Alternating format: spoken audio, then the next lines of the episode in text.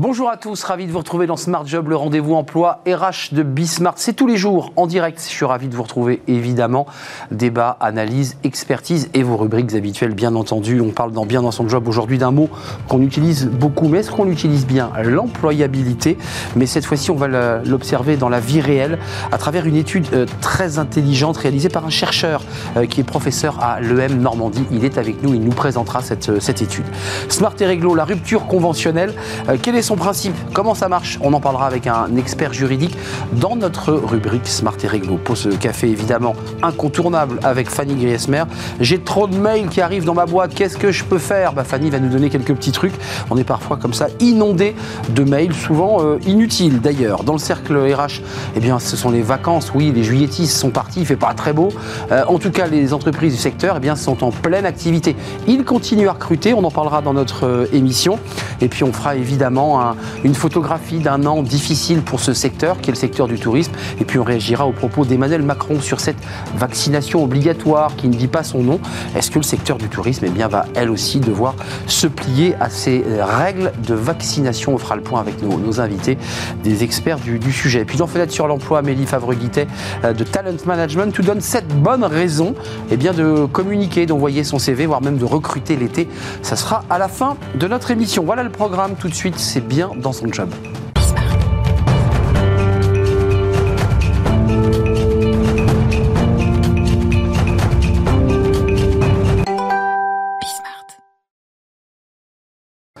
Bien dans son job. Aujourd'hui, on parle d'un mot. Alors, est-ce que c'est un mot valise, un mot fourre-tout, l'employabilité? On en parle beaucoup sur ce plateau, évidemment, lorsqu'on parle de, de RH et d'emploi. On va en parler très précisément avec Jean Pralon. Bonjour Jean. Bonjour. Ravi de vous accueillir sur le plateau. Alors, psychologue, c'était votre début de carrière, euh, professeur de ressources humaines à l'EM Normandie, qui est une école de, commerce, et titulaire de la chaire compétences, employabilité et décision RH de l'EM Normandie. C'est un travail très approfondi que vous avez fait à travers cette chaire euh, sur l'employabilité réelle alors vous lui avez donné un nom pour d'abord publier cette, cette étude sur, sur le plan international, euh, employabilité in real life, dans la vie réelle. Donc, euh, qu'est-ce que ça veut dire? En quoi ça se distingue votre étude dans la vie réelle des autres, euh, pas études, mais de ce mot employabilité? C'est quoi la différence? Alors d'abord, l'employabilité, c'est un concept qui est assez ancien et qui a été utilisé un peu à toutes les sauces. C'était bien de commencer par là. Clairement. Euh, il est un peu maudit. Hein. Au départ, c'était un concept d'économie, et puis il est passé sous les fourches codines des, des, juristes, des législateurs, euh, des processus RH, et puis ça a fini par être quelque chose qu'on perd un peu. Et on s'est dit, il est peut-être... Excusez-moi, je vous coupe, l'employabilité, c'est la capacité pour un salarié de passer d'un poste A à un poste B parce qu'on l'aurait doté de compétences euh, techniques, souvent, vers ce poste la loi et l'entreprise souvent traitent le problème d'un point de vue des compétences.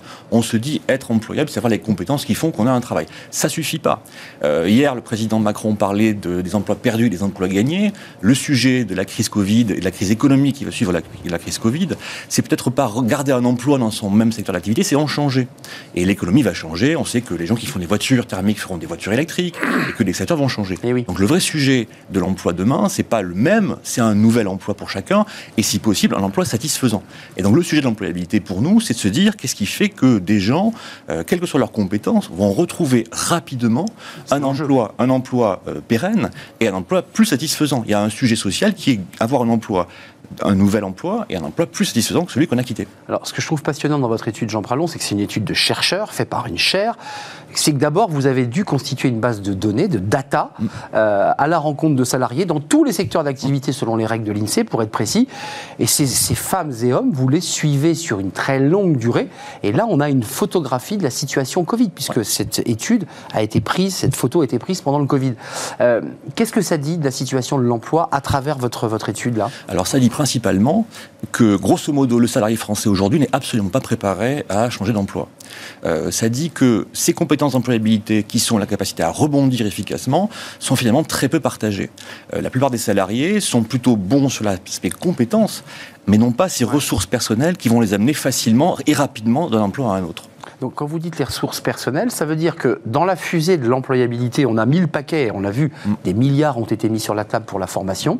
Vous dites ça suffit pas, il faut quoi? Il faut l'accompagner, il faut le soutenir. Vous dites euh, d'un salarié à un autre qui ont les mêmes compétences, l'un a réussi à trouver un emploi plus rapidement, et puis il y en a un qui cale. C'est parce que quoi? Il n'a pas été aidé, parce qu'il est en perte de confiance? Qu'est-ce qui se passe? Alors il y a trois dimensions importantes. Hein. C'est la capacité à avoir un projet professionnel et un projet qui fonctionne.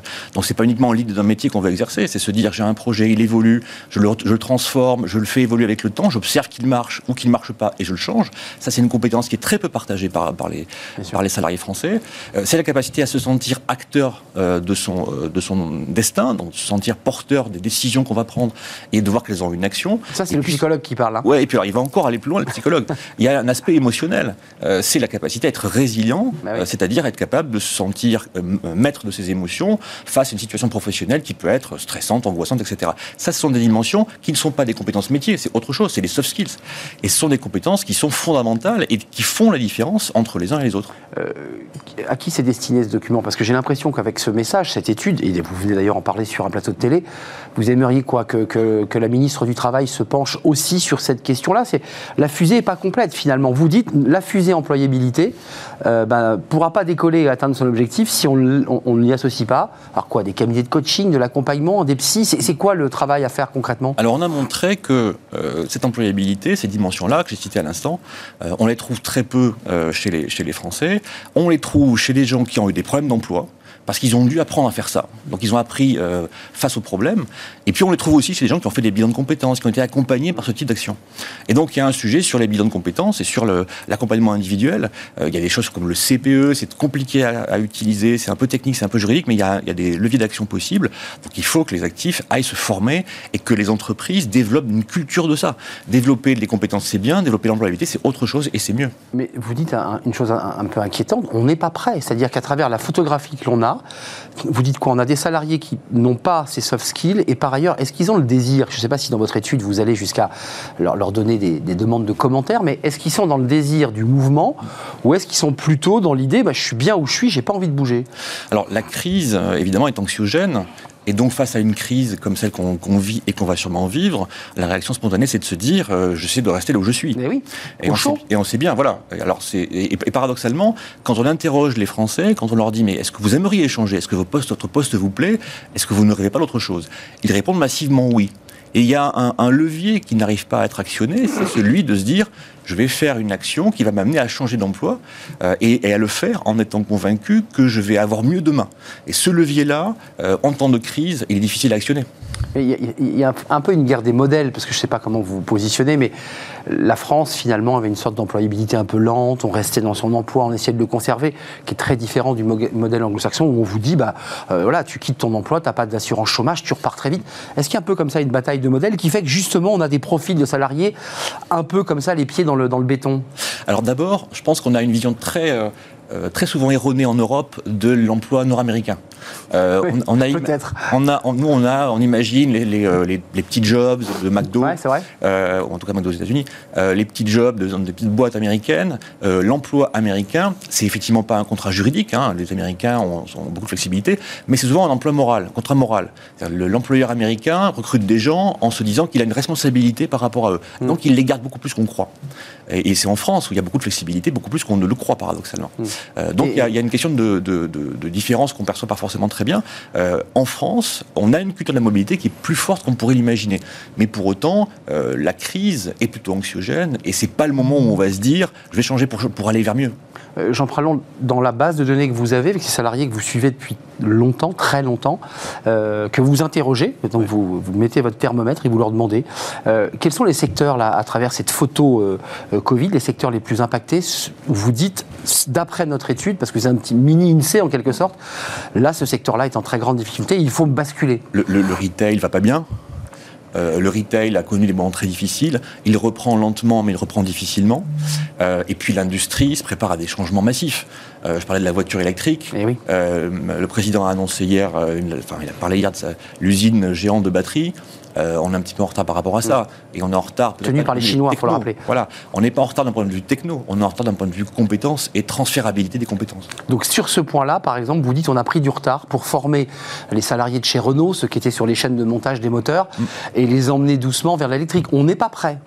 Alors on n'est pas prêt, mais surtout on n'est pas complètement prêt à faire en sorte que des salariés se sentent euh, responsables de ce qui leur arrive et se disent je suis chez Renault, je fais des, voitures thermiques, on me propose des voitures euh, électriques, j'ai peut-être pas envie de faire ça je peux aller faire autre chose de ma vie. Et c'est le moment de se dire, il y a d'autres possibilités et de se sentir auteur de ce qui va se passer et de prendre en main une réflexion personnelle. Euh, on est une émission RH et, vous vous occupez de, cette chaire de, compétences euh, et, de décisions RH, donc vous êtes aux premières loges.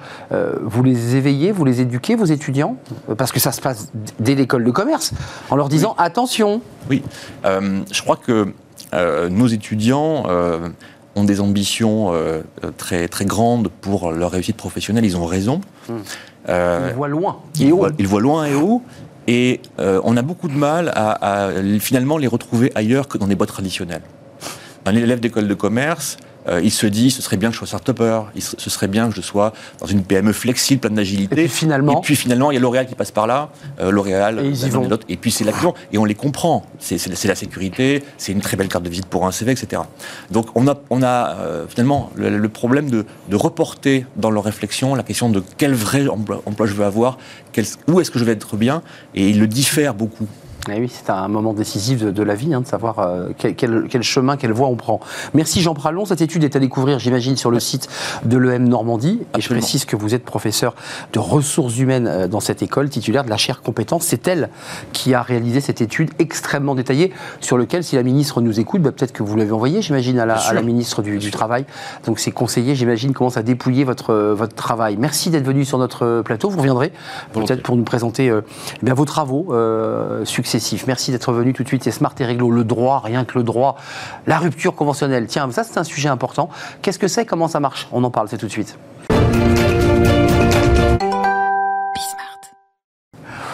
Smart et Réglo avec Estelle Damilano. Bonjour Estelle. Bonjour. Comment allez-vous? Très bien, merci. Euh, experte en droit social chez SVP Information Décisionnelle. On parle d'un sujet alors j'ai envie de dire, les Français le connaissent, euh, cette expression, on la connaissent. C'est pas du droit euh, pointu, c'est la rupture euh, conventionnelle. comment ça marche? Quand elle a été créée? Et, est-ce que ça fonctionne bien, cette rupture conventionnelle? Alors, justement, la rupture conventionnelle, c'est un, énorme succès du, droit social, puisque ça a été créé effectivement en 2008. Et tout de suite, il y a eu un engouement. Et là, j'ai regardé les derniers chiffres, par exemple, sur mai, on a eu 36 000 ruptures conventionnelles en un mois en un mois En un seul mois. C'est beaucoup. C'est beaucoup. Euh, après, euh, par rapport à, au nombre de ruptures on, de contrats de travail, ça représente à peu près 20%, 30% des ruptures. Euh, Estelle, avant, avant la rupture conventionnelle, il n'y avait donc pas cette formule juridique. Qu'est-ce qui se passait quand un salarié, quand les 36 000 salariés qui ont réussi à partir, voulaient partir? Alors, bah, justement, il n'y avait pas de cadre sécurisé. Donc, soit ils démissionnaient, soit on négociait un licenciement qui n'était pas un peu arrangé, vous voyez. Et donc, du coup, voilà. Et surtout, on n'avait pas le droit au chômage. Donc, la rupture conventionnelle est venue faire une une rupture amiable dans un cadre sécurisé où il faut respecter des délais qui sont finalement raisonnable. Donc, on, signe la rupture conventionnelle, on négocie. D'abord, on voilà. son employeur. Exactement. on dit bonjour, j'aimerais arrêter, j'aimerais quitter mon poste. Oui. Alors, où l'employeur vient vous voir pour négocier. Ça peut être les deux parties, puisque c'est d'un commun accord. Et le plus important, c'est d'avoir au moins un entretien. Donc ça, il faut un entretien. Mmh. Et après, on négocie euh, plusieurs, plusieurs fois, etc. Bah, on négocie. D'abord, il y a le package classique des congés payés, ainsi de suite, qui sont réglés par l'employeur. Oui, ça c'est l'obligation. L'obligation. Puis ensuite, on rentre dans une phase de négociation d'indemnité Voilà. Euh, alors, le, minimum, il faut avoir le minimum légal de l'indemnité de licenciement. On ne peut pas aller en dessous. Mmh. Après, c'est combien euh, l'indemnité de minimum de licenciement Alors après, c'est en, fonction des années. Hein. donc, c'est un quart de mois euh, par année d'ancienneté. Et en fonction des conventions collectives, on est d'accord Exactement. Alors, il y a un problème sur les conventions collectives puisque la rupture conventionnelle n'a pas été élargie. Hein. C'est-à-dire c'est issu d'un AMI. Et du coup, l'indemnité conventionnelle n'est applicable qu'aux fédérations euh, adhérentes au MEDEF, à la CGPME, à l'UPA. Comment font les autres? Donc du coup, bah, les autres, elles versent l'indemnité de licenciement légal. Vous voyez? Donc du coup, on, peut, on a euh, ce garde-fou, hein, l'indemnité mmh. minimum, mmh. Mmh. qui est exonéré de cotisations sociales et de CSG CRDS. Et après, on peut négocier au-delà. Hein. Donc euh, après, euh, effectivement, on bénéficie d'un régime social favorable, mais ce qu'il ne faut pas oublier pour les employeurs, c'est que ça coûte plus cher, puisque en fait, il y a le forfait social, le forfait social de 20% qui est payé uniquement par l'employeur et qui du coup rajoute euh, au coût pour, euh, pour l'employeur. Ce que le salarié ne paie pas en cotisation sociale CSG, CRDS, en fait, c'est l'employeur qui le prend en charge, en quelque sorte. Voilà, c'est ça. Et surtout, effectivement, l'employeur, s'il ne veut pas que son salarié parte, ça a quand même un coût pour lui. Par contre, l'avantage pour le salarié, bien sûr, c'est une rupture ben, sans motif, hein, c'est d'un commun accord, et surtout le droit au chômage. C'est ça la grande avancée de la rupture conventionnelle, c'est qu'on se met d'accord, on a 15 jours de délai de réflexion, après 15 jours de délai d'homologation par la, par la Une, convention qui est fixée entre le salarié. En fait, c'est un formulaire SERFA, hein, où on se met d'accord, euh, on signe, et après on peut différer la, différer la, rupture. On peut signer effectivement la rupture maintenant et la différer euh, le départ Hmm. Euh, au-delà, en septembre. Il y a un délai, c'est combien le, On peut différer de combien 6 mois Alors, il faut que ça soit dans un délai raisonnable, mais du moment que vous respectez les 15 jours calendaires plus euh, les 15 jours ouvrables de délai d'homologation, vous pouvez aller à 4, 5 mois euh, sans problème. On, on l'a évoqué, c'est aussi une manière d'éviter les prud'hommes et, les, conflits. Enfin, je veux dire, on, se met d'accord à l'amiable, j'allais dire, et ça évite de passer par des prud'hommes qui durent très longtemps. Exactement. et sur lesquels il y a toujours une incertitude. donc, l'incertitude reste quand même, c'est pas une rupture complète complètement sécurisé à 100%, hein, euh, l'incertitude reste sur le vice du consentement. Donc on n'est pas sur le motif, on est sur le consentement. C'est-à-dire que l'employeur ne doit pas forcer à signer. Et euh, ce qui est intéressant, c'est que maintenant, on peut le signer pendant toutes les périodes. C'est-à-dire que même en congé euh, paternité, en congé maternité, en congé parental, même pendant un accident du travail, la, Cour de cassation a reconnu que c'était euh, désormais euh, possible. Voilà. Alors qu'avant, c'était c'est une, une période très protégée. Du travail. Ouais je peux enclencher, employeur, ou en l'occurrence, c'est le salarié, une, une volonté de rupture conventionnelle. Les deux. Donc euh, après, effectivement, pendant cette période-là, il faut faire attention au consentement. Parce que si le salarié est vraiment dans un état physique compliqué, quelle est la validité du consentement. voilà, exactement. Mais si c'est le salarié qui a envie effectivement de, de partir ou de changer d'emploi, euh, c'est tout à fait admis. Euh, il y, y, a des clauses, on fait signer au salarié l'idée qu'il ne se retournera pas contre son employeur parce que y a Alors non, non, ça non, pas, ça. non, ça effectivement, dans la rupture conventionnelle, on se met d'accord sur l'indemnité, effectivement, sur les, sur éventuellement. L'indemnité, elle peut aller très haut. Hein, euh. Ah oui, alors après, si vous dépassez les plafonds, vous aurez des cotisations sociales à payer, comme sur euh, l'indemnité supralégale. Donc voilà, mais oui, bien sûr, hein, les dirigeants partent souvent dans le cadre d'une rupture conventionnelle, hein, hmm. donc c'est tout à fait possible. Par contre après, euh, vous ne pouvez pas euh, dire à l'avance que vous ne ferez pas de contentieux. Sinon, il faut signer après une transaction. après, il faut signer une transaction. La dernière étape, c'est ça. Voilà. Après, sur une rupture conventionnelle, on voit les chiffres. Euh, l'administration refuse environ que 4,5% des ruptures, donc elles sont pratiquement toutes homologuées. Et le taux, de, le taux de contestation est assez faible, parce que il y a un commun accord. Les... Hmm. On s'est bien mis d'accord. Voilà. 36 000, pour revenir à ce chiffre qui me semble extravagant, on, a des repères par rapport à d'autres mois et, ou d'autres années? Eh ben, il est en baisse. Voilà. ouais. Et en fait, depuis 2019, j'ai regardé les chiffres, donc il y a eu une explosion euh, au début. Depuis 2019, la rupture conventionnelle stagne un petit peu. Et là, en 2020, effectivement, euh, il y en a moins. Euh, on pense effectivement lié à la crise. Et puis, comme le disait votre intervenant, sur l'employabilité, puisque après, je fais une rupture conventionnelle, je suis au chômage. Et après, exactement. Donc en fait, 36 000, au-delà de, l'aspect facialement, c'est un chiffre important, mais pas aussi important. Non, il n'est pas en progression ni en explosion. En, progression. Ça veut dire que les salariés, ça vient faire écho évidemment à ce que nous a dit ce, chercheur. Euh, les salariés restent plutôt au chaud dans leur entreprise. En tout cas, c'est la nouveauté, effectivement. Euh, après, il y a aussi la problématique des salariés qui sont en droit de prétendre à une retraite. Eh Eux, euh, ils peuvent avoir intérêt à peut-être rester au chômage. Et c'est là la problématique, c'est que là, l'indemnité n'est pas exonérée de cotisation sociale. Si on est en âge de prétendre à, à une retraite, c'est chargé comme du salaire. Donc il n'y a pas un intérêt. S'il rentre dans une phase de rupture conventionnelle ou Exactement. S'il demande une rupture conventionnelle. Ah, il aura, il dans ce cas-là, il a les cotises. Voilà. Il faut qu'il ait quel âge là Alors, à partir effectivement de 62 ans, et même euh, si on est dans le cadre d'une carrière longue, hmm. même 62, 60 euh, ans, euh, même si on n'a pas une retraite à taux plein. Donc il ne fait, pas de jackpot, entre guillemets. Non, mais c'est pour éviter effectivement.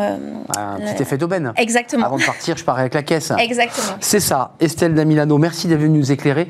La rupture conventionnelle, gardez ce chiffre 36 000, mais il n'est pas aussi extravagant qu'on pourrait le croire. Il est même plutôt en baisse pour le mois de juin, j'imagine.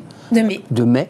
Euh, c'est euh, le, chiffre de SVP Information Décisionnelle. Merci Estelle d'être venue, expert en, droit social. Euh, ben, vous reviendrez nous voir peut-être à la rentrée maintenant. Tout à fait. Ah oui, j'en ai bien peur. Donc bonnes vacances. À très très bientôt. Merci. On fait une petite pause avec Fanny Griesmer, évidemment, comme chaque jour. Ça concerne SVP Information, ça concerne tout le monde. Vous savez, ces mails, ces boîtes envahies de mails, alors à la fois perso, professionnels, et puis évidemment des centaines de mails. Vous ne savez plus quoi en faire, vous n'en pouvez plus. Fanny Griesmer arrive, elle va vous aider.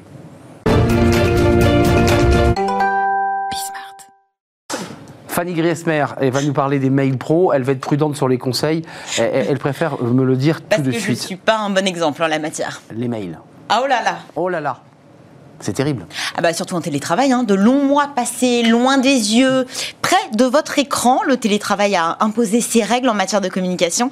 Les échanges de mails, euh, littéralement explosés ces derniers mois, font plus que jamais partie de notre quotidien.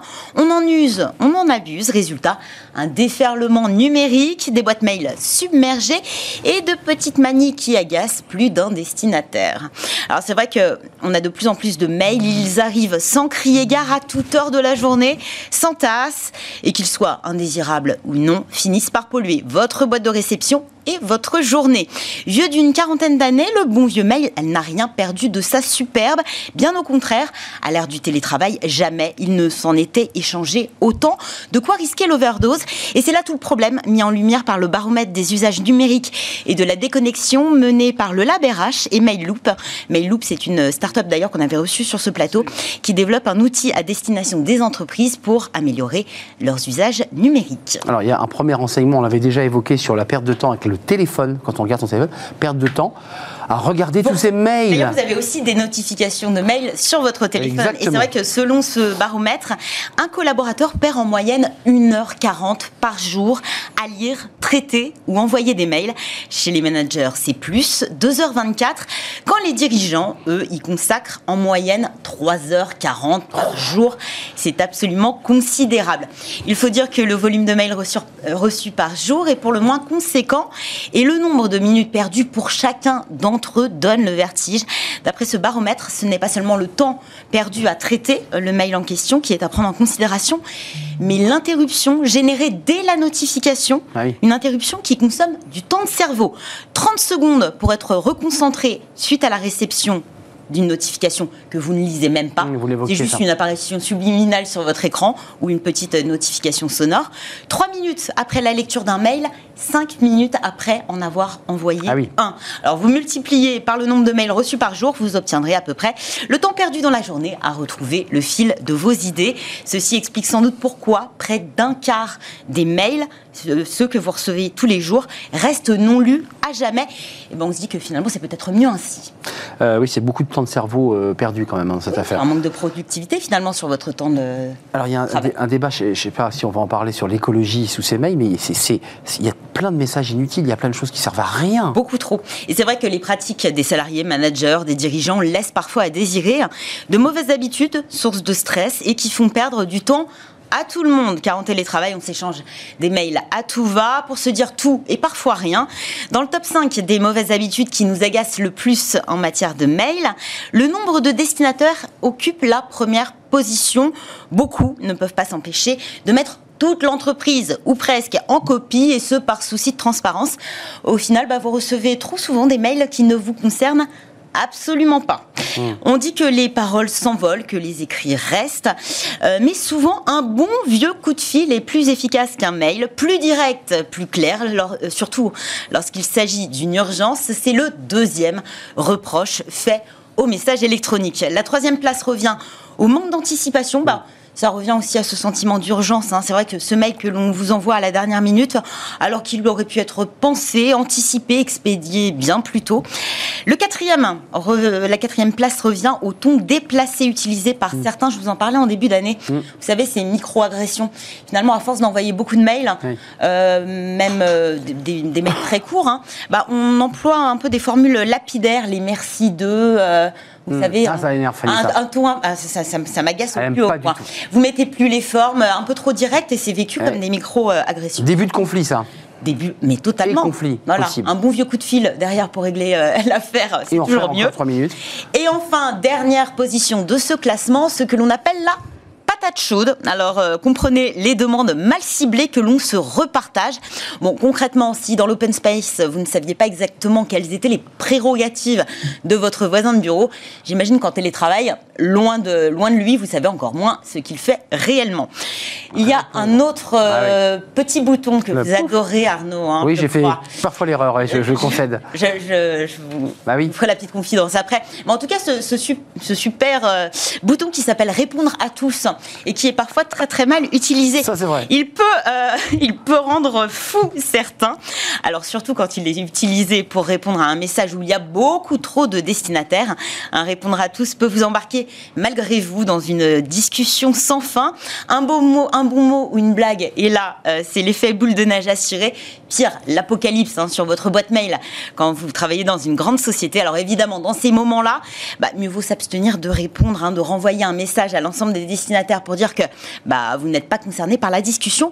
Parce que d'une part, vous risquez de passer pour un rabat-joie, de l'autre, bah, vous risquez d'amplifier un mouvement en essayant d'y mettre un terme. Et puis, je vous rappelle, mon cher Arnaud, que répondre à tous, vous envoyez une réponse à tous les destinataires du mail. Donc, quand vous voulez répondre si l'objet du message était un petit peu euh, personnel, un simple répondre tout court renverra un message uniquement C'est ça. donc à l'expéditeur du mail. Petite voilà qui est dit. En direct de Fanny Griesmer qui m'explique bouton 1 à droite, mais pas celui de gauche. Je, réponds On y arrivera à la fin de Parfois, je réponds évidemment à toute l'entreprise d'un coup, bah, comme ça tout le monde est au courant. Euh, il faut vider ça. Pas de conseil pratique, mais ça c'est un conseil pratique. Il faut quand même la vider cette boîte mail. Bah, je sais pas, moi je le fais pas, mais. Euh, ah bah d'accord. Enfin, quand, il s'agit de gérer, pour faire simple, quand il s'agit de gérer sa boîte mail, il y a globalement deux écoles. Ceux qui, comme moi, ouvrent leur mail, y répondent ou pas. Euh, euh, laissent leur boîte en l'état et qui comptent un petit peu sur la barre de recherche. Vous savez, vous mettez un mot-clé, vous cherchez par date, puis vous croisez des doigts pour retrouver votre mail. Et puis ceux que j'appelle personnellement les mail killers, hein, ce sont ceux qui trient classent de manière obsessionnelle chacun des mails qu'ils reçoivent de manière à ce que leur boîte de réception reste le plus longtemps possible et le plus souvent totalement vide. On appelle ça aussi euh, les euh, zéro inbox. Il mmh. faut que le, petit euh, chiffre du boîte de réception soit systématiquement à zéro. Une politique de la terre brûlée appliquée à, au courrier électronique qui m'a toujours interpellée. Alors je me suis demandé, est-ce que finalement cette méthode, qui est celle prônée par l'expert en productivité Merlin Mann, alors est-ce que cette méthode est réellement efficace et productive? Eh bien non absolument pas. C'est en tout cas ce que défend le psychologue et économiste comportemental euh, Dan Ariely. Alors selon lui, ce tri systématique obsessionnel, parce que on va pas se cacher, il y a un petit peu d'obsessionnel derrière tout ça, ce ne serait rien d'autre que du temps perdu, un temps qui permettrait à celui qui s'y adonne bah, finalement de faire une pause dans son travail et de se rassurer. Alors une tâche somme toute ingrate, à rayer de sa to-do list, mais qui n'a pas d'incidence réelle sur le travail que vous effectuez. Donc en fait, il s'agirait en quelque sorte d'une forme de procrastination mais structurée, puis une manière aussi bah voilà, de se donner bonne confiance, parce qu'en fait, quand vous triez votre boîte mail, bah, vous ne travaillez pas procrastination structurée. Je garde ça. Oui, voilà. voilà. C'est mieux que d'aller sur les réseaux sociaux, mais. Euh, c'est ça. Parfois, on fait les deux. On a trop de mails, et on va sur les réseaux sociaux. C'est pas grave. J'ai l'angoisse de ne pas retrouver un mail. Donc, euh, si je l'archive ou si je le supprime, ben, je le retrouve pas. Bon, ça va bien se passer, Fanny. Merci en tout cas de nous avoir euh, permis d'avoir comme ça un panorama un peu complet. On est tous submergés. On est, on est trop. Il y a un débat sur l'écologie et sur tous ces mails envoyés parce qu'évidemment, ce sont quand même des, des, des, data centers qui consomment beaucoup, beaucoup, beaucoup d'énergie. on fait une courte pause. On va peut-être parler un peu vacances. Bah oui, après tout, en juillet, vous êtes peut-être en train de nous regarder sur votre lieu de vacances. Euh, on va parler du secteur touristique. Il a été impacté par cette crise Covid. Qu'en est-il pour cette euh, nouvelle rentrée euh, ben, Un secteur à, plein régime? Est-il impacté par les, mesures sanitaires évoquées par le président Macron hier? On va en parler avec eux. C'est un secteur en, tout cas dynamique qui recrute. On va en parler avec des acteurs justement du secteur touristique. C'est juste après cette pause.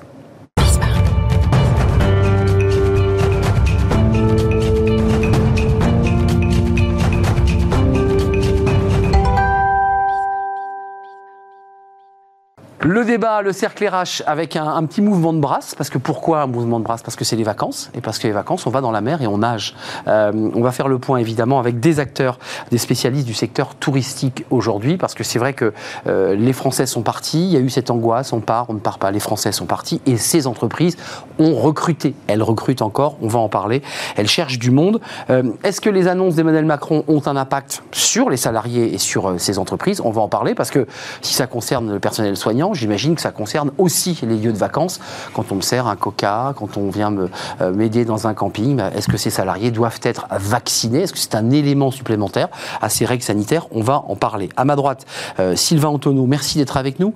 DRH de Pierre et Vacances. Alors vous allez tout nous expliquer parce que Pierre et Vacances est une très grosse entreprise et qui a en fait des filiales hein, avec des marques. on, fera le point avec vous évidemment. Pierre et Vacances créé en 67 à Avoria, qui est devenue évidemment une, une marque connue, j'allais dire mondialement, euh, en tout cas sur, l'Europe euh, la société est leader du euh, tourisme en Europe. En Europe. En Europe. Merci d'être là. et puis avec moi deux autres invités Arnaud Pelletier, senior manager ressources humaines chez Village Nature Paris. Exact. Vous n'êtes pas venu les mains vides parce que vous êtes venu nous parler d'emploi. On en parlera avec vous. Vous, c'est le concept. Alors vous, vous, êtes une des, filiales, hein, on est d'accord, une, des marques filiales de Pierre et Vacances pour qu'on soit totalement complet. Et vous développez vous un concept de campagne à la ville, c'est-à-dire permettre à un Parisien de pouvoir à 10-15 km pouvoir se mettre les pieds dans l'eau et au vert. On est d'accord? C'est ça, et de tourisme durable et le tourisme durable, qui est aussi euh, une transformation de, la façon de, de, faire et de, vivre ses, vacances. Et puis Nicolas Borin, euh, autre sœur, autre filiale de la structure Pierre et Vacances. Nicolas, on est bien d'accord, euh, directeur général de Maeva. Alors Maeva, on le connaît comme marque, comme une plateforme, ça c'est très très connu. Puis vous avez développé une autre activité très importante, les campings. Exactement, on, est, on gère une chaîne de camping et une chaîne d'agences de location de particuliers sous les marques Camping Maeva et Maeva Home. C'est ça, en gardant la marque. Avec combien de campings là sur, sur Aujourd'hui, on a 20 campings, 20 hein, campings qui portent les couleurs de Maeva et on, gère 3300 unités de location de particuliers Maeva Home partout en France. Bungalow, j'imagine en camping, ce sont des bungalows, exactement. Bungalows, mobile cabanes dans les arbres, dans nos plus beaux campings euh, nature. Et si j'ai bien lu, tous ces, secteurs, vous avez investi dedans, cartonnent, hein, les bungalows cartonnent. Le camping marche très très bien. Enfin, ce camping-là. Mais la France, au global, marche extraordinairement bien cette année. Euh, les vacances sont en France cette année et plus que jamais encore avec les annonces d'hier. Exact. Et puis les annonces euh, très récentes du ministre du Tourisme et des Affaires européennes en disant n'allez pas en Espagne ou au Portugal, ce qui a évidemment fait un peu désordre, mais vous le sourire. Sylvain Antonio, avant de parler emploi, recrutement, la manière dont on organise cette, cette, saison, elle est, très importante pour vous. Vous étiez devant la télévision hier pour écouter le président de la République.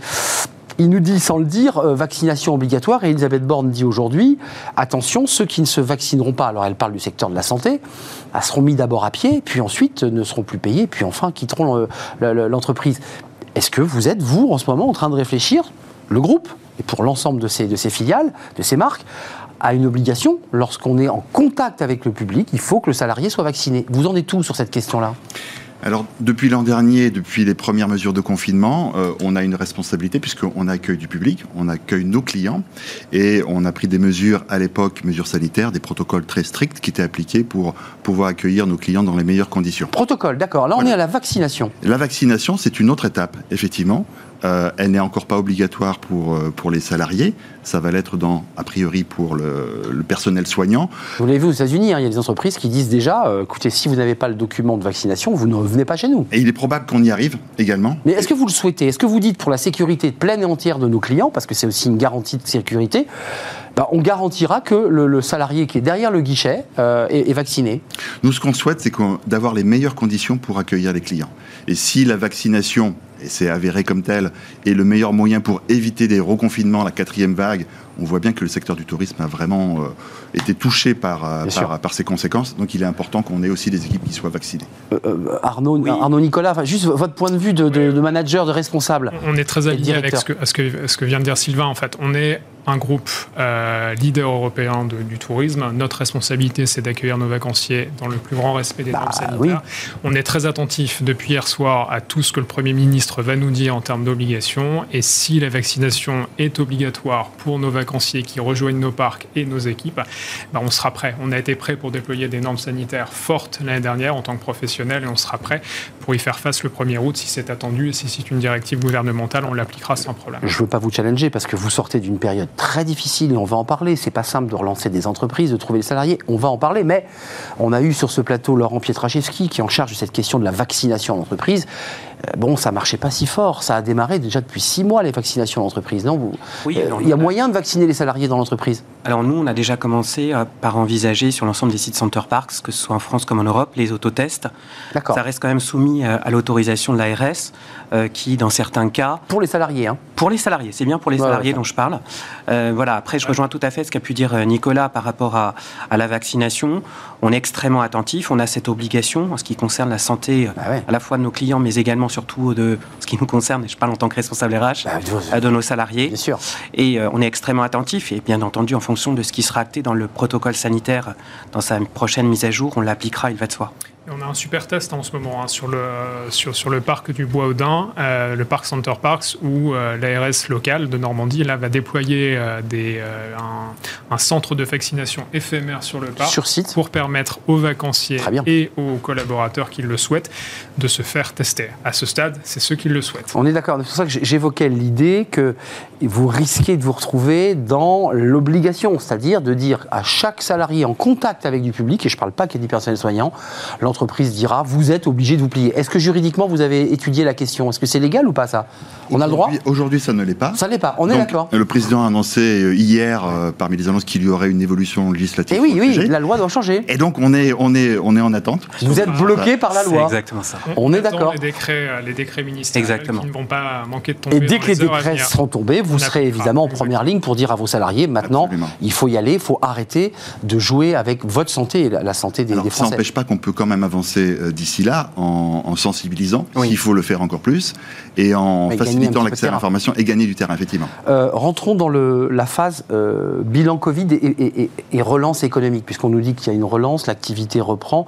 Est-ce que vous êtes dans vos secteurs d'activité euh, qui sont finalement les mêmes, mais dans des secteurs un peu différents, dans des propositions différentes. Est-ce que la, reprise est là? Est-ce que les Français ont répondu présent et sont venus dans vos, dans, dans, vos groupes? C'est important quand même qu'ils disent. Ils sont là. Complètement, complètement. On, a là des. C'est le plan là? Oui. On, a, on, a, on va avoir, on sait déjà qu'on va avoir un très bel été. Ouais, les, ça, les tendances sont, euh, depuis les annonces euh, du, Premier ministre là, sur la, fameuse levée des 10 km, les tendances euh, sont, sont, sont, vraiment excellentes. On a multiplié par 2, par 3 dans les premières semaines de réservation. toutes les marques du groupe, Pierre et Vacances, Center Parks et Maeva, ont, fait, ont, connu ces tendances avec un été qui sera, qui sera très très bon. On aura un très bel été. On a la chance d'avoir des produits qui sont en France, et en Europe, Center Parks fonctionne aussi très bien et qui correspondent mm. en fait aux besoins des vacanciers. Pas mal d'indépendance. Center, c'est la bulle, hein, c'est une sorte de grosse bulle. Center Parks, c'est la euh, C'est ça, notamment. Ce sont, ce sont des parcs dans des écrans de verdure, mais globalement, vous avez des logements autonomes qui garantissent un maximum les, les, les, conditions. Les oui, on en revient à ce débat. Euh, et, et, c'est un tourisme de proximité inscrit dans, sa, dans son territoire. Et euh, bah, les trois marques sont en. Sont, Avec Arnaud, un, mot, parce que vous, c'est un tourisme un petit peu sur l'année, si je peux me permettre. D'un week-end, on fait un saut et on y va. C'est pas le tourisme d'été où on passe trois semaines. Je sais pas, peut-être que je me trompe d'ailleurs. Alors, il y a les deux. Mais il sera plein quand même. Voilà, pour Village Nature. Vous êtes corporate, hein, tous les trois. Hein. Non, alors pour Village Nature, effectivement, il y a, on, on, observe exactement les mêmes tendances. On a à la fois des clients qui viennent en séjour, qui ont ah besoin de se ressourcer. Vous l'avez dit, on est à 30 km de Paris. On se pose, on n'a pas beaucoup de route. Exactement. Après, d'autres vont faire le choix de venir à la journée. Mais quoi qu'il en soit, on observe le même engouement, la même envie. Les gens ont besoin de se ressourcer, se retrouver. Et, c'est ce qu'on peut leur offrir, et j'avoue que tant mieux. Vous êtes content. Euh, le recrutement, parce que parlons de cette question du recrutement. Vous êtes un secteur qui avait peiné, vous avez été soutenu par l'État. Euh, il y aura des pertes. Je veux dire, il y, aura un trou dans la caisse là quand même l'année, euh, j'imagine.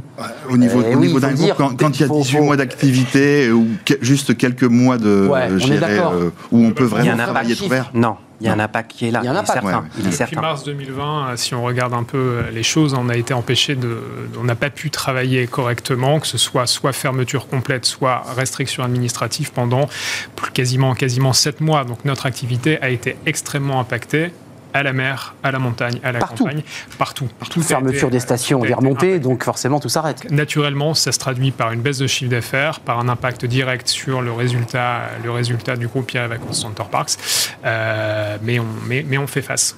Euh, les recrutements, Sylvain et vous, et vous trois d'ailleurs, euh, les restaurateurs disent nous on n'a plus, on n'a pas de salariés, on trouve pas le, on trouve pas le personnel, on n'a pas de personnel en cuisine. Vous avez des difficultés, j'imagine, du même ordre. Euh, comment ça se passe en recrutement pour ceux qui nous regardent? Vous recrutez encore? Vous cherchez quoi? Alors, on recrute, euh, oui, on recrute toujours. On, a, on accueille. Donc, vous peinez à recruter, si je m'autorise à poser cette question. Oui, oui. Sur certains métiers. C'est ça, on est d'accord. On recrute environ 1200 saisonniers à la mer en été. D'accord. Un petit peu moins en hiver. À la montagne, c'est plutôt 900 saisonniers. Mmh. Et on a fait euh, vraiment euh, tous les efforts possibles pour maintenir et préserver l'emploi en continuant à recruter alors qu'on n'avait pas vraiment une grande visibilité eh sur euh, l'activité. Vous en avez parlé, les remontées mécaniques, la fermeture des stations. Et puis il faut, anticiper les contrats de saisonniers, hein, ça s'anticipe long à l'avance et si ça se bloque, le contrat est signé. ce qu'on souhaitait effectivement, puis on a été aidé en cela par les mesures d'activité partielle dispositif du gouvernement, on a préservé donc ces, ces recrutements pas tout, mais une bonne partie, parce qu'il fallait qu'on, c'était notre pari en tout cas, d'être prêt euh, dès la réouverture, parce qu'on sait que quand les résidences ou quand les parcs sont ouverts, euh, l'activité est très forte. Il y a une forte demande pour cela. Euh, Donc, être prêt, c'était vraiment incontournable. Arnaud, vous n'êtes pas venu les mains vides parce que vous êtes venu avec ce t-shirt. Qu'est-ce que vous voulez dire je voulais, parce Un jeune, une solution, c'est ça c'est, Exactement. on en a beaucoup parlé sur ce plateau avec Wizby, qui est la plateforme de. Exactement. En fait, on a eu la chance euh, d'être euh, invité par euh, la ministre du Travail, Elisabeth Borne, pas plus tard que bah, la semaine dernière, pour fêter un an du dispositif Un jeune, une solution. On a la chance sur Village Nature d'être très engagé dans ce, dans ce cadre-là. Et même si on a été frappé par la fermeture administrative, comme vous l'avez dit, on a préparé cette saison. Et donc, on a continué à recruter malgré quelques difficultés sur les métiers en tension. Alors pour nous, étant le troisième, ce hein, la restauration, la cuisine. Oui, et pour nous, alors étant le ménage, c'est ça. Et pour nous, troisième plus grand centre aquatique d'Europe, euh, des tensions sur les métiers aquatiques, sachez-le. Donc maître nageur. Maître nageur, sauteur secouriste aquatique. C'est compliqué. C'est compliqué également, vrai. avec une vraie concurrence avec les plages, notamment, pour ne citer que cet exemple-là. Donc en tout cas, on a souhaité euh, s'engager. et 20 km de Paris, le maître nageur, il hésite quoi. On a de très belles infrastructures. Mais bien sûr. Et puis le soleil parisien est bien oh, connu. le soleil parisien, évidemment, il brille. exactement. Il brille moins longtemps, mais il brille haut. Exactement. C'est vrai pour l'ensemble des acteurs du tourisme en France. Hein. On, on, sent qu'il y avait, vous avez cité la restauration, on sent qu'il y a. Tout le monde est touché. Il y, a, il y a ce petit changement avec des gens qui ont quitté le secteur du tourisme, moins, des envies moins fortes de travailler le soir, de travailler le week-end, qui se positionnent sur des métiers un peu différents après, après la crise. Et c'est vrai que pour tout le monde, toute la profession, euh, l'année a été un peu plus complexe. Nous, côté Maeva, on, on, cherchait 200 personnes. On a mis un peu plus de temps. Toujours, vous cherchez 200 personnes On a recruté, on a fait. le plein, mais on, a mis plus de temps à staffer l'ensemble de nos campings, l'ensemble de nos agences sur les métiers de, ménage, d'accueil, de réception, y compris sur l'animation dans les, dans, les campings. C'était plus compliqué que les années précédentes et l'enjeu, je crois que ce sera la formation et la fidélisation de ces équipes. C'était ma question, la marque employeur. Comment vous redonnez envie? Parce que j'espère qu'on bah, va sortir un jour définitivement de cette affaire. Tous. Absolument. Euh, je vous le souhaite qu'on ait une vous ayez une activité complète. Oui, oui. Qu'est-ce qu'on fait en marque employeur pour donner envie à des salaires. Les, salaires, c'est quoi? On, revalorise, Alors, on, on, fait des propositions. Comment ça marche là? C'est des métiers qui, bon, sont pas toujours bien payés. Alors, Oh, pas forcément. C'est pas le, c'est pas la problématique, la rémunération. C'est hein. pas le seul levier. C'est pas le levier. C'est pas, le C'est plus l'envie de finir tard le soir. Euh. On a coutume de dire qu'on travaille pendant que ben, les bah gens sont en vacances. Donc, ben, comme chaque métier, il y a des contraintes. Mais à côté je de ces suis animateur, je connais bien ça. Mais à côté de ces contraintes, il y a aussi de, vraies belles carrières en fait dans nos dans nos métiers. Je dirais. Euh, des progressions de carrière, parce que c'est l'intérêt de. Et parce qu'on forme les gens, on, on travaille à leur intégration, on travaille à leur développement.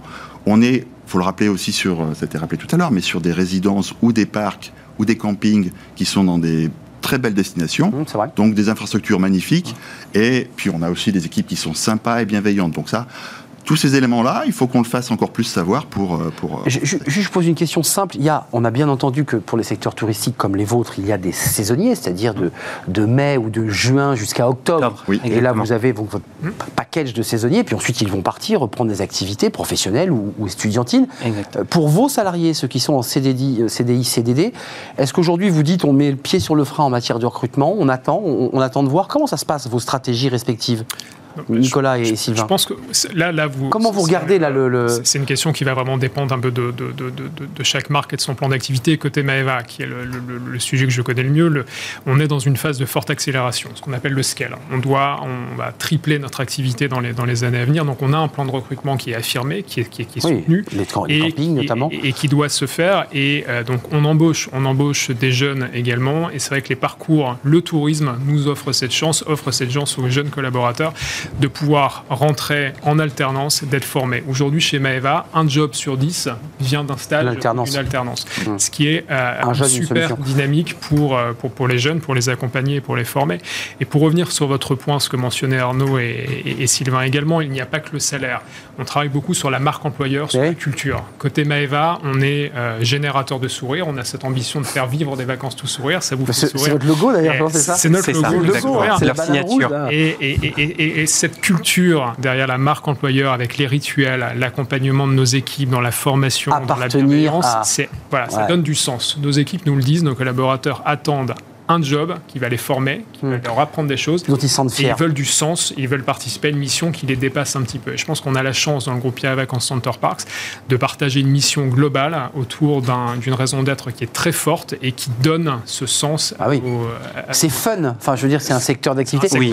Et juste avant de nous quitter, il nous reste malheureusement 5 minutes, mais euh, la, perspective du, tourisme, il y a tout un débat sur le tourisme de masse, sur la façon dont on accueille les touristes, puisque vous évoquiez tout à l'heure les questions environnementales, écologiques. C'est une question qui vous préoccupe Parce que ça aussi, c'est une question qui a une incidence sur l'emploi. On l'a vu, hein, euh, le, secteur du tourisme se transforme. Euh, le groupe Pays à Vacances, il est aussi dans cette réinvention. Ah c'est d'ailleurs notre, notre stratégie. Exact. Pour vraiment, on, parle vraiment du, tourisme, mais du, tourisme avec un, le local. Mais le local, c'est pas uniquement euh, la géographie. C'est pas les usines à tourisme, parce que eh, pour le dire, années 80. Pas du tout. On a Pierre et Vacances, pour prendre cet exemple, il y a 150 destinations en France. Donc on n'est pas sur des, des destinations de, de masse dans nos résidence. On est vraiment sur du particularisme et surtout avoir, quand on parle de, local, c'est être capable aussi d'offrir des services, un ancrage local. Voilà, c'est on est vraiment sur l'attention portée à l'autre. C'est vraiment ça. En matière d'emploi, vous, vous, en êtes tout Parce que notre émission parle d'emploi. Il y a les saisonniers, on a bien compris. Vous avez presque fait le plein. Il y a quelques tensions, mais en termes de développement d'emploi, est-ce que vous dites, nous, on croit encore au tourisme? Il y a eu un débat hein, qui nous a ah, traversé pendant toute l'année. Hein. Le tourisme va mal, la France euh, va, va, va, péricliter. Non, vous, êtes... Nous sommes confiants. Vous êtes dans la confiance On est absolument confiants. On a maintenu nos plans de recrutement. On a été vigilant euh, également sur les saisonniers, mais on a maintenu euh, ces plans de recrutement. Et puis, comme ça a été dit précédemment par Nicolas, quoi, on a cru depuis toujours, on a une longue histoire avec l'alternance. Et parce qu'on a deux tiers des gens qui sont en alternance chez nous et qui sont recrutés sur nos sites. C'est les métiers d'alternance. C'est vrai qu'on démarre, on goûte, on, s'y plaît, on goûte à ce métier, on l'aime. Quand on rentre dans le tourisme, on a du mal à le quitter. Et, et pour, répondre à votre question, c'est oui, on est hyper confiant. Le tourisme, euh, les gens ont besoin de serrer, les gens ont besoin de vacances et plus que jamais après 12-18 mois de, de, Et en France, c'est intéressant quand même. Hein. Et, nous sommes sur, en France et en Europe sur des, sur des, des, des parcs, des lieux, des campings, des, résidences qui s'inscrivent parfaitement hmm. dans, dans, le. c'est un public français, hein, Nicolas. C'est plutôt des Français globalement bah dans, vos, dans les profils. c'est un petit peu moins vrai. Maeva, on est, sur plus international, très, euh, très domestique. Pierre et Vacances, sur la mer, on est, on est, plutôt domestique aussi. Sur la montagne, on a, on, a, on a un poids d'anglais un peu plus important. Mais euh, on est sur une clientèle européenne aujourd'hui qui, euh, qui, qui, qui, pourra voyager, qui peut voyager et qui pourra voyager demain. Hmm. Arnaud, sur ce plateau, c'est vous qui, portez, entre guillemets, cette espèce de transformation. C'est un petit peu ce cordon ombilical, ce lien entre le tourisme d'hier et puis le tourisme de demain. C'est un peu ça. Oui, c'est effectivement notre concept et c'est sur, sur quoi, j'allais dire, ça fait partie intégralement notre ADN. On est la première destination écotouristique d'Europe. On a la chance d'avoir même une centrale de géothermie qui nous permet de chauffer l'intégralité de nos équipements euh, et d'offrir comme ça ben, une eau chauffée à 29-30 degrés toute l'année sans impact carbone. Donc j'avoue que c'est. Bah, vous nous donnez un peu envie d'y aller, sans, partir à Saint-Tropez. On est les ah, bienvenus. Bah, écoutez, on va venir vous voir, évidemment. Euh, juste d'un mot, combien le, groupe Pierre et Vacances de salariés pour qu'on se fasse une, idée 12 500 salariés. 12 500 salariés. Et vous y intégrez, j'imagine, les saisonniers dans ce chiffre euh, Ils sont, ils sont cumulés en, en, en, emploi temps plein. Maëva, combien de, combien de Nous, on est 100, 100, 100 générateurs de sourire aujourd'hui. 100 générateurs de sourire. Vous le vendez bien Oui. Bah, il a le sourire. Il a pas le sourire au début, mais ça y est, il a repris le sourire.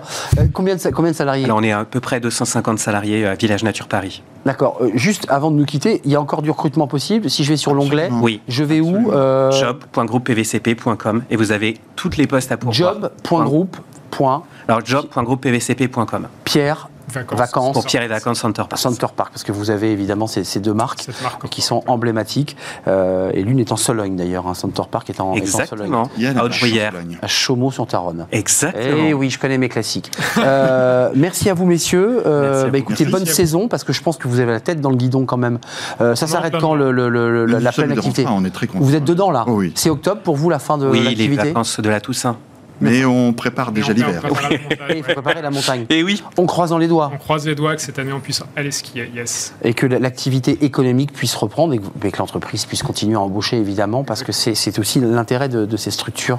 C'est un secteur fort le tourisme en France et donc il, embauche. Merci euh, Arnaud Pelletier, senior manager ressources humaines chez Village Nature Paris. J'ai bien mis le euh, Sylvain Antonio, DRH de, Pierre et Vacances. Et puis euh, Nicolas Borin, vous êtes le directeur général de Maeva et il avait le sourire toute l'émission c'est normal parce que c'est l'objet de. C'est le logo, Maëva.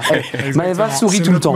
exactement. Merci à vous trois, messieurs, de m'avoir donné le sourire. Merci. Il y avait un petit rayon de soleil sur le, sur le plateau. On termine avec Fenêtre sur l'emploi. On parle recrutement. Tiens, ça va vous concerner. Vous êtes DRH et directeur. Est-ce qu'il faut euh, en postuler euh, l'été? Est-ce que c'est un bon choix quand on est évidemment candidat Bah oui, peut-être. D'ailleurs, d'ailleurs, peut-être dans le secteur touristique. On en parle avec Amélie Favreguité.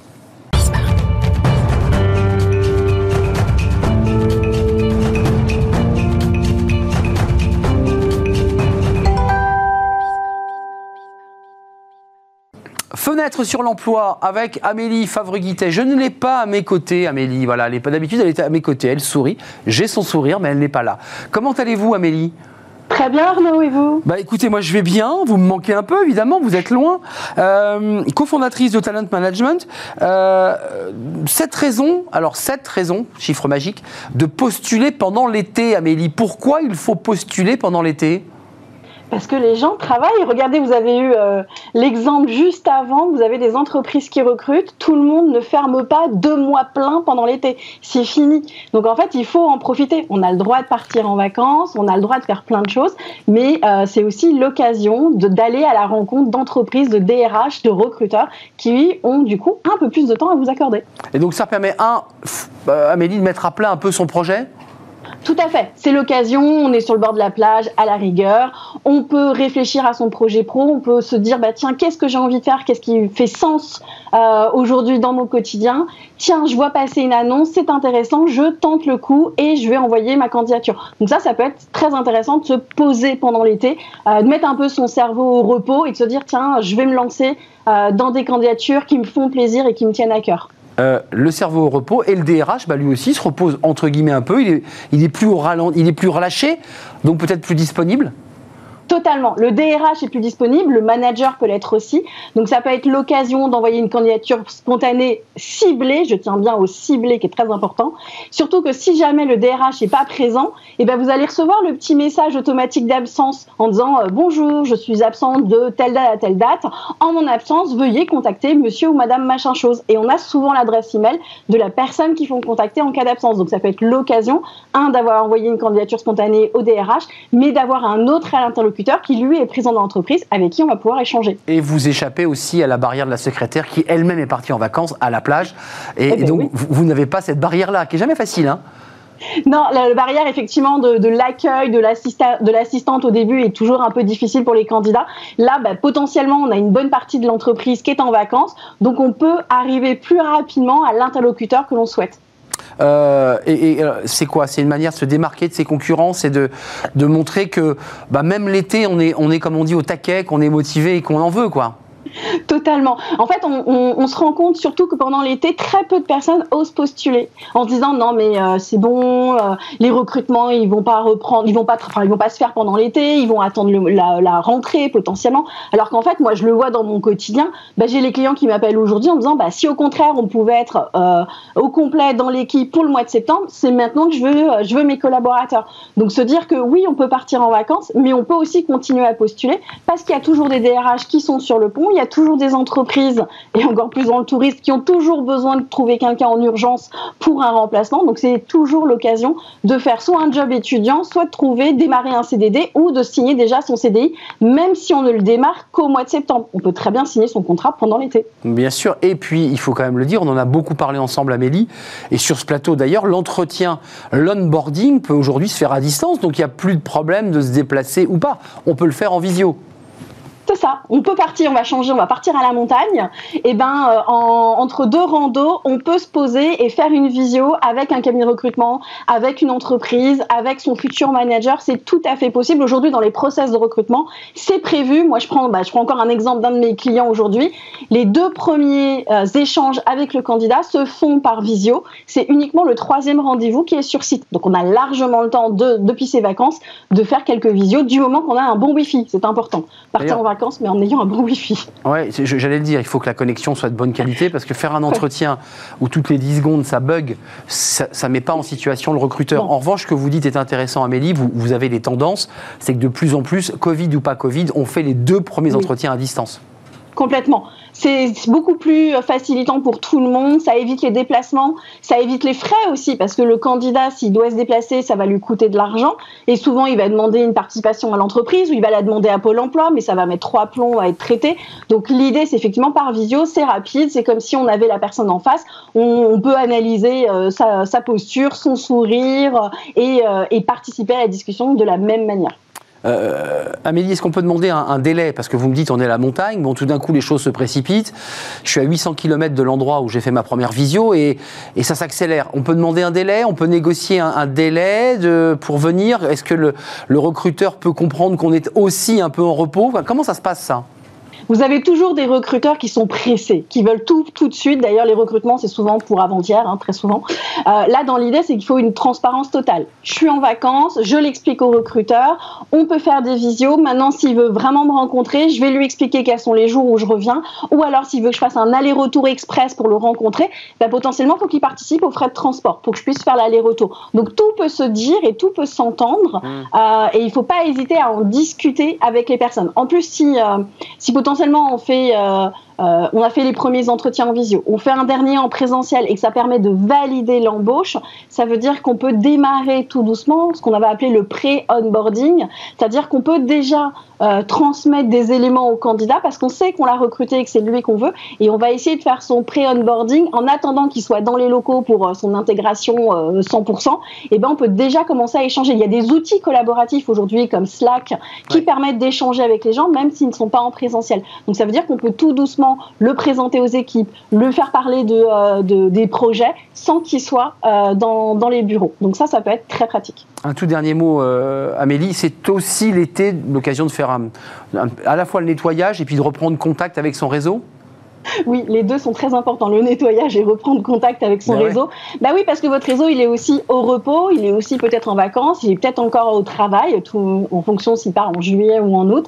Donc ça peut être un excellent moment pour aller discuter avec lui, savoir ce qu'il devient, savoir un petit peu les tendances de son entreprise, du secteur, du métier, et donc potentiellement d'avoir des informations qui permettent de rebondir, d'être recommandé et d'avoir plus facilement un job. La cooptation et la recommandation sont très importants dans la recherche d'emploi.